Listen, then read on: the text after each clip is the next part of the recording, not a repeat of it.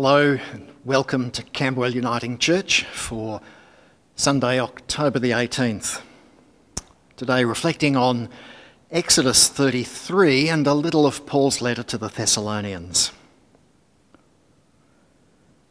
Well, in the inscrutable wisdom of the lectionary, today we have the Exodus story to reflect on.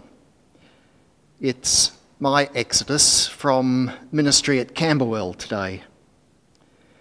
Now, I'm no Moses figure, and there's definitely no campout gathering at the foot of Mount Sinai, or gathering anywhere at the moment. But we are all in some significant transitions. And this pandemic has us all wandering in the wilderness the wilderness of limited gathering, limited work, limited shopping, travel, and of course, anxiety about the future. At its heart, this Exodus episode is a story about how people relate to God, about how we find meaning and direction. And it's a good thing to remember that at the outset, faith in this God has been in one whose promise for the tough wilderness journey ahead is simply but profoundly, My presence will go with you. Now, Moses was looking forward to meeting with God. Moses' face had glowed with God's presence. He wants to be in this presence, wrapped in the awe of God, even if it's just for a moment or a glimpse. You remember, Moses has had a tough time as a reluctant leader of his people. Egypt was awful, and dealing with Pharaoh was worse.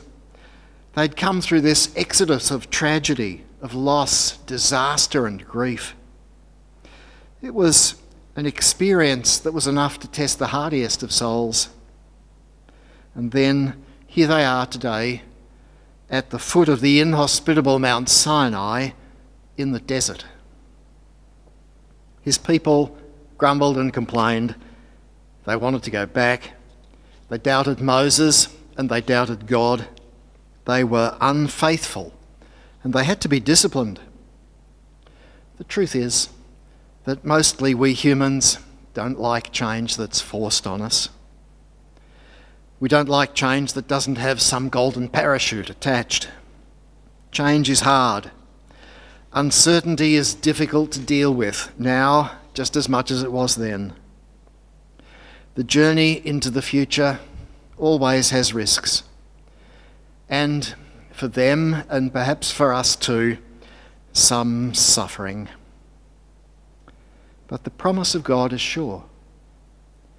God says, My presence will go with you, and I will give you rest. So, Exodus I think, is a strong and enduring metaphor for our lives, perhaps especially now. Moses needs to know that the God who's responsible for all of this is with him still and will be with him uh, still on the journey ahead. At the same time, Moses still seems to have some doubt. Perhaps Moses represents us all. He's walked with God, he's seen inexplicable wonders. Moses has had God's promises and has seen God's help. But being human, and in this realm of faith, there is still doubt. I think it's wonderful that what we have here is a full blown, robust chat. Moses talks about his problems with the people, all those around him, and he says to God, Consider too that this nation is your people. And the Lord responds with a promise that sounds very much like to the one that had been made to Jacob as he left for the promised land. My presence will go with you. Now, the conversation is getting to a point that Moses has been skirting around for a while. He states bluntly that if it's not to be the case, if the Lord will not be with them, and let them not go on with this farce. Now, God might seem something of a pushover here, but I think it makes us wonder is some pushing necessary in our relationship? God gives into Moses, he requests to see the Lord's ways, but now, after the Lord says yes, Moses wants to see the Lord's glory. It's good haggling, Middle Eastern style. God says, All my goodness will pass before him, and God will proclaim before Moses the name Yahweh. But Moses will not be permitted to see the Lord's face. This is dangerous. In the end, Moses gets to see the back of God passing. There's awe and mystery and near presence, felt realities for Moses, and perhaps that's the case for us too sometimes. But these things just happen along the way. They happen in the midst of difficult reality, but they're never constants. And they are only as controllable as God is, which, of course, is to say, not under our control at all. Moses and these Hebrews have had many tangible signs of God's presence with them as we follow through this Exodus saga. From the burning bush to plagues and deliverance, from manna to water from the rock, healing, pillars of fire and cloud, and after all these, and amongst the stresses and strains of community life, Moses and his people still need to feel God's presence they need something of God's glory and goodness to remain with them. They need to be in touch with something of the mystery that is the reality of God because the tangible is never enough. There's more to God than speaking to God and being spoken to by God. There's this sense of knowing and being known. This is the indefinable stuff of real relationship. And there's that awe and mystery and felt presence. Perhaps like Moses, we seek experience of God, and perhaps like Moses, ought to be asking and pushing and reasoning and seeking.